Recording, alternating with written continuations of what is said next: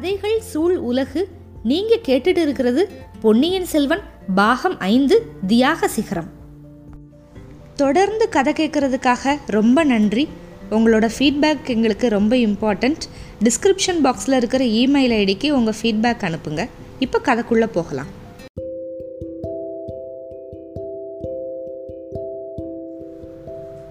பொன்னியின் செல்வன் பாகம் ஐந்து அத்தியாயம் ஐம்பத்து ஐந்து. பைத்தியக்காரன். கடம்பூர்லேருந்து தஞ்சைக்கு வந்தாங்கல்ல?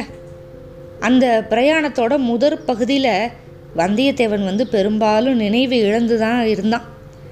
அவனை வந்து கட்ட வண்டி ஒன்றில் வந்து நல்லா கட்டி போட்டிருந்தாங்க. கரிகாலர் இறந்த அன்னைக்கு இரவு புகை தீ ரெண்டும் சேர்ந்து வந்தியத்தேவனை வாட்டி எடுத்துருந்துச்சு. பிரயாணத்தப்ப கொஞ்சம் நினைவு வந்தப்பெல்லாம் ரெண்டு கண்ணும் அப்படியே எரிச்சல் உடம்பு நோவு. அவனுக்கு ரொம்ப வேதனையாக இருந்துச்சு. அரை நினைவாக இருக்கிறப்ப ஏதேதோ பயங்கர பயங்கரமான தோற்றமெல்லாம் அவன் முன்னால் வந்து வாட்டி எடுத்துச்சு. வீரபாண்டியனோட தலை மட்டும் அவன் முகத்துக்கு பக்கத்தில் வந்து அடே நீயா என்னோட பழிக்கு குறுக்க நிற்கிற அப்படின்னு சொல்லிட்டு கோபமாக முழிச்சிச்சு. நந்தினி சில சமயம் அணிபணி அலங்காரங்களோடு அவன் முன்னால் நின்று சிரித்து அவனை மாய வலையில் அகப்படுத்துறதுக்கு பார்த்தா இன்னொரு சமயம் தலைவரி கோலமாக நின்று கண்ணீர் விட்டு புலம்புனா இன்னொரு சமயம் பேய்க்கோலம் பூண்டு பயங்கரமாக சிரிச்சான் ஆதித்த கரிகாலன் பின்னாடியே ஒரு நிழல் உருவம் கையில் கத்தியோடு வந்துக்கிட்டே இருந்துச்சு. வந்தியத்தேவன் அதை தடுக்கிறதுக்காக பாஞ்சு போனப்பெல்லாம் இன்னொரு ராட்சச நிழல் வடிவம் பின்னாடி வந்து அவன் கழுத்தை பிடிச்சி இருக்குச்சு அப்புறம் கொழுந்து விட்டு எரியிற நெருப்பு அந்த நெருப்பில் வந்து வந்தியத்தேவனை ரவிதாசனும் அவனோட தோழர்களும் தூக்கி போட்டாங்க. உடம்பு பத்து எரிஞ்சுக்கிட்டே இருக்குது அப்போ கந்தமாறன் பார்த்து அடே ஸ்னேக துரோகி உனக்கு நல்லா வேணும் அப்படின்னா. பார்த்திபேந்திரன் பார்த்து அடே உனக்கும் இளைய பிராட்டி குந்தவைக்கும் திருமணம் நிச்சயம் ஆயிடுச்சா? முகூர்த்தம் எப்ப? அப்படின்னு கேட்டுட்டு இடி இடின்னு சிரிச்சான்.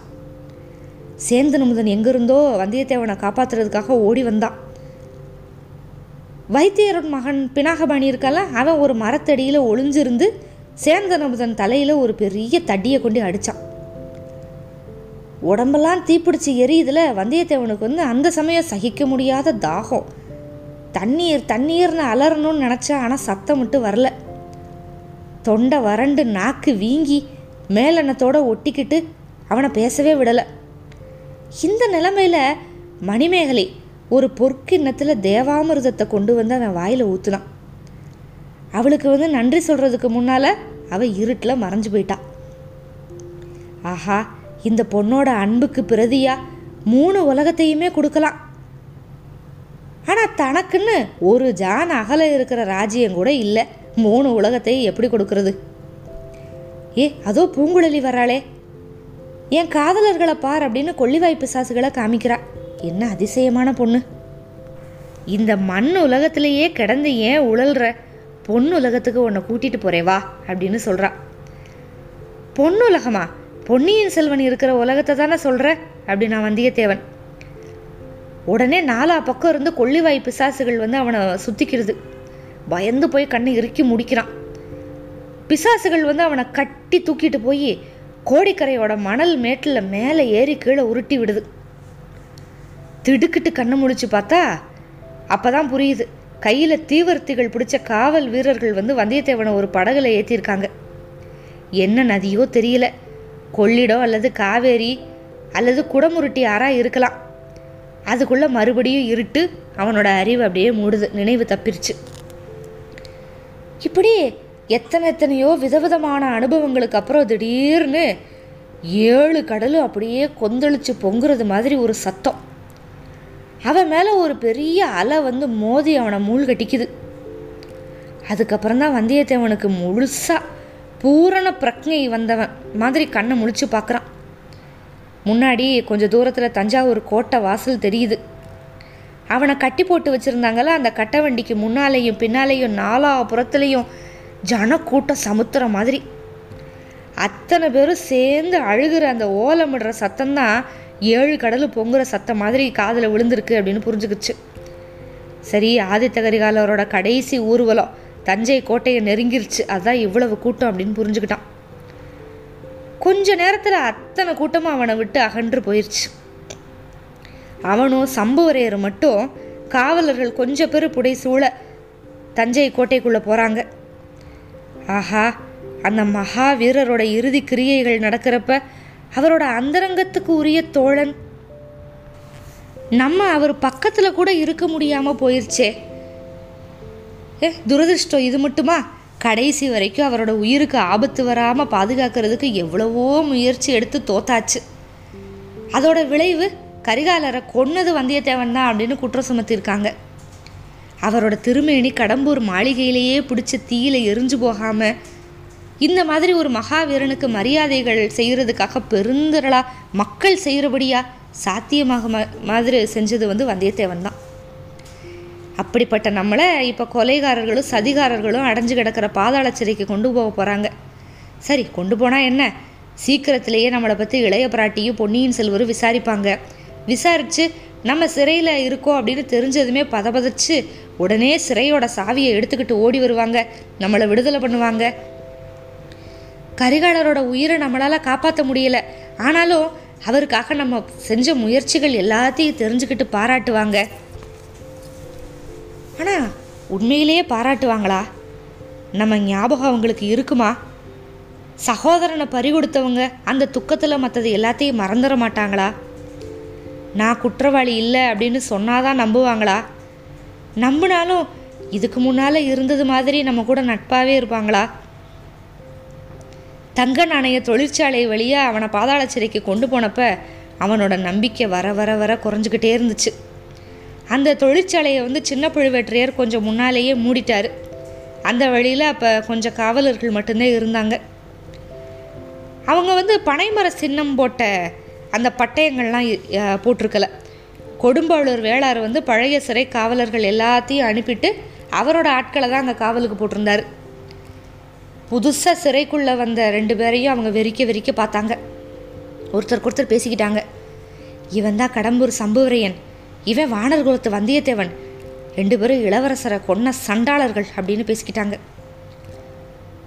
புலி கூண்டுகள் இருந்த அறை வழியாக அவங்கள கூட்டிகிட்டு போனப்ப சோழர்குல மன்னர்களோட மரக்கருணைக்கு அது எல்லாமே சின்னங்கள் அப்படின்னு தோணுச்சு. மரக்கருணை அப்படின்னா அழிச்சு காட்டுற கருணை அப்படின்னு அர்த்தம். மறுபடியும் கீழே இறங்கின படிகள் வழியாக கூட்டிட்டு போய் வந்தியத்தேவனை ஒரு தனி அறையில் போட்டு அடைச்சு பூட்டிட்டு காவலர்கள் கிளம்புனப்ப அவனோட நம்பிக்கை முழுசாக போயிடுச்சு அங்கேருந்து நம்ம விடுதலையாக போகிறது கிடையாது. உயிர் போனதுக்கப்புறம் தன்னோட உடம்பைத்தான் ஒருவேளை அங்கேருந்து அப்புறப்படுத்துவாங்க அப்படின்னு நினச்சிக்கிட்டான். சின்ன பழுவேட்டரையருக்கு முன்னாலேயே நம்ம மேலே சந்தேகம். பார்த்திபேந்திரனுக்கு நம்ம மேலே துவேஷம். கிழவன் மலையமானுக்கு பார்த்திபேந்திரனோட பேச்சில் தான் நம்பிக்கை. பழுவேட்டரையர்கள் பறிஞ்சு பேசி சம்புவரையர்கள் மேலே குற்றம் இல்லை அப்படின்னு சீக்கிரமாக விடுதலை செய்வாங்க. யார் சிரத்தை எடுத்துக்க போகிறாங்க ஒருத்தரும் இல்லை. நம்ம மேலே கொலை குற்றமே சாட்டிடுவாங்க குற்றம் சாட்டி பகிங்கரமாக விசாரணை பண்ணுவாங்களா? விசாரிச்சா ஒருவேளை உண்மையை எடுத்து சொல்லி பார்க்கலாம். ம் இல்லை இல்லை. விசாரணையெல்லாம் செய்ய மாட்டாங்க. விசாரணை நடத்தினா நந்தினியை பற்றி ரவிதாச கூட்டத்தை பற்றி எல்லாம் உண்மை வெளியே வரும்ல? அதையெல்லாம் யாரும் விரும்பவும் மாட்டாங்க. நம்மளை அந்த சிறையிலேயே கிடந்து சாகு அப்படின்னு விட்டுருவாங்க. அல்லது விசாரணை எதுவுமே இல்லாமல் இவன் தான் கரிகாலனை கொன்னா அப்படின்னு தீர்மானித்து நார்ச்சந்தியில் கொண்டு போய் நிப்பாட்டி கழுமரத்தில் ஏற்றி விட்டுருவாங்க. தெய்வமே மொத மொத தஞ்சை நகருக்கு புறப்பட்டு வந்தப்ப அவன் மனசில் இருந்த பொங்கிக்கிட்டு இருந்த உற்சாகம் என்ன? என்னவெல்லாம் பகல் கனவு கண்டுக்கிட்டு இருந்தான் முக்கியமாக குழந்தை ஜோதிடர் வீட்டில் இளையபராட்டி குந்தவையையும் வானதையும் பார்த்ததுலேருந்து எப்படிப்பட்ட குதூகல கடலில் மிதந்துக்கிட்டு இருந்த தஞ்சாவூருக்கு வந்தான் அப்போ சின்ன பழுவேற்றையர் வந்து ஒற்றன் அப்படின்னு சந்தேகித்து பாதாள சிறையில் அடைச்சிருவாரோ அப்படின்னு லேசாக பயந்துருந்தான் ஆனால் இப்போ அது வேறொரு விதத்தில் உண்மையாயிருச்சு. வான வெளியில் உல்லாசமாக திரிஞ்சு பறக்கிற பறவையை மாதிரி வாழ்க்கை நடத்திக்கிட்டு இருந்த தன்னை இந்த இருட்டு அறையில் போட்டு பூட்டிட்டாங்க. இதில் நம்மளால் எத்தனை காலம் இருக்க முடியும்? முடியாது. முடியவே முடியாது. உயிரை விடுறதுக்கு ஏதாவது வழி தேட வேண்டியதா சீக்கிரமாக இப்படியெல்லாம் நினச்சி நினச்சி ஏங்கி போய் செயலற்று உட்காந்துருந்தான் வந்தியத்தேவன். அந்த சமயத்தில் பக்கத்து அறையில் யாரோ தொண்டையை கணக்கிறது கேட்டுச்சு. கொஞ்ச நேரத்தில் கர்ணகடூரமான குரலில் பொன்னார் மேனியனே அப்படிங்கிற தேவார பாட்டு கேட்குது வந்தியத்தேவனுக்கு உடனே சேந்தன் அமுதனோட ஞாபகம் வந்துச்சு. ஆனால் பாடினது அமுதன் கிடையாது. சேந்தன் அமுதனோட குரல் வந்து தெய்வீகமாக இனிமையாக இருக்கும். இப்போ பாடுற குரல் கர்ணகடூரமாக இருக்குது ஆனாலும் அதே பாட்டை இங்கே பாதாள சிறையில் இருக்கிறவன் எதுக்கு பாடுறான்? சிவசிவா காதால் கேட்க முடியல. பாதாள சிறையில் அடைச்சி வச்சுருக்கிறது பத்தாதுன்னு இந்த அபூர்வமான சங்கீதத்தை கேட்குற தண்டனை வேறையா? யாரப்பா அங்கே? அப்படின்னா வந்தியத்தேவன். ஆ நான் தான் பைத்தியக்காரன் அப்படின்னு ஒரு பதில் வந்துச்சு. அப்பா பைத்தியக்காரா? கருணை கூர்ந்து உன் பாட்டை நிப்பாட்டு. ஏன்? என் பாட்டு உனக்கு பிடிக்கலையா? பிடிக்காம என்ன? உன் பாட்டு எனக்கு ரொம்ப ரொம்ப பிடிக்குது. ஓ பாட்டை நிப்பாட்டினதுக்கப்புறம் ரொம்ப பிடிக்குதாக்கும்? அப்படி ஒன்றும் நீ பைத்தியக்காரனா எனக்கு தெரியல. இந்த பாட்டை உனக்கு யார் சொல்லி கொடுத்தது? நீ இப்போ இருக்கையில் அந்த அறையில் கொஞ்ச காலத்துக்கு முன்னால் இன்னொரு வாலிபன் இருந்தான். கொஞ்ச நாள் தான் இருந்தான்.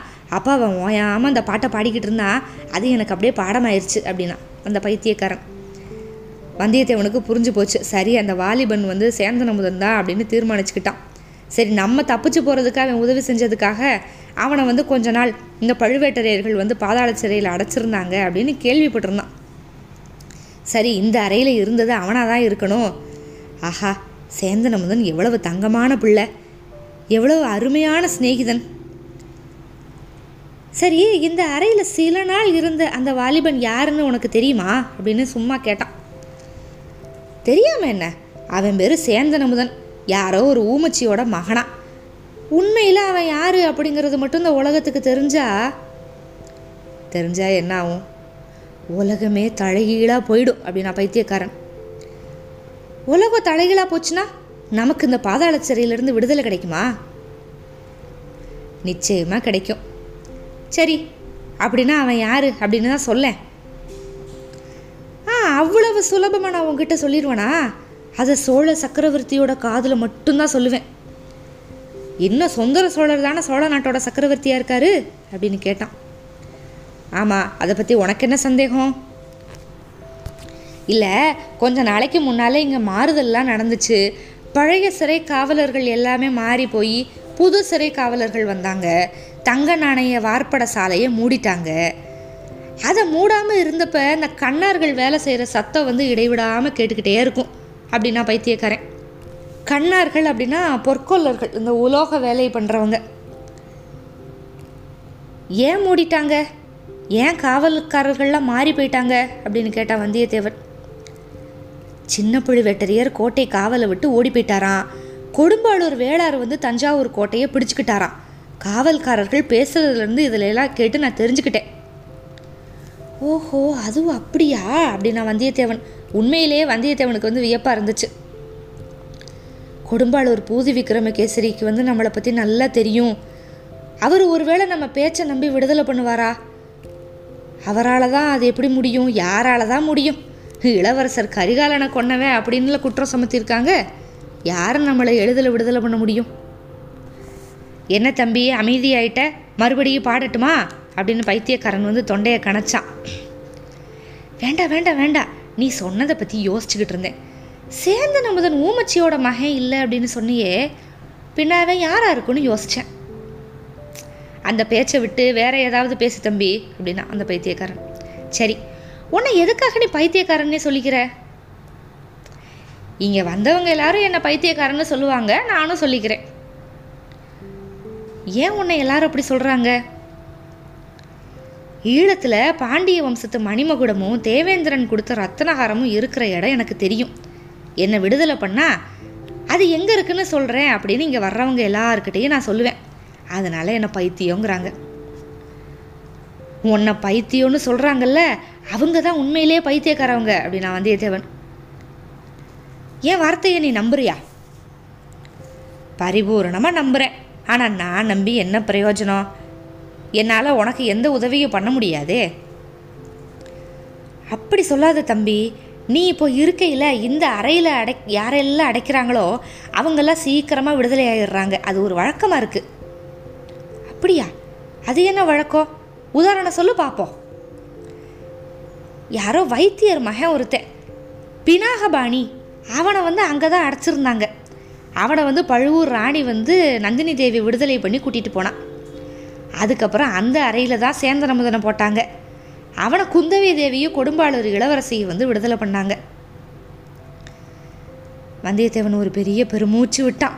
ம் அந்த மாதிரி என்னை வந்து விடுதலை செய்ய எந்த ராணியோ இளவரசியும் வரமாட்டாங்க. அப்படின்னா.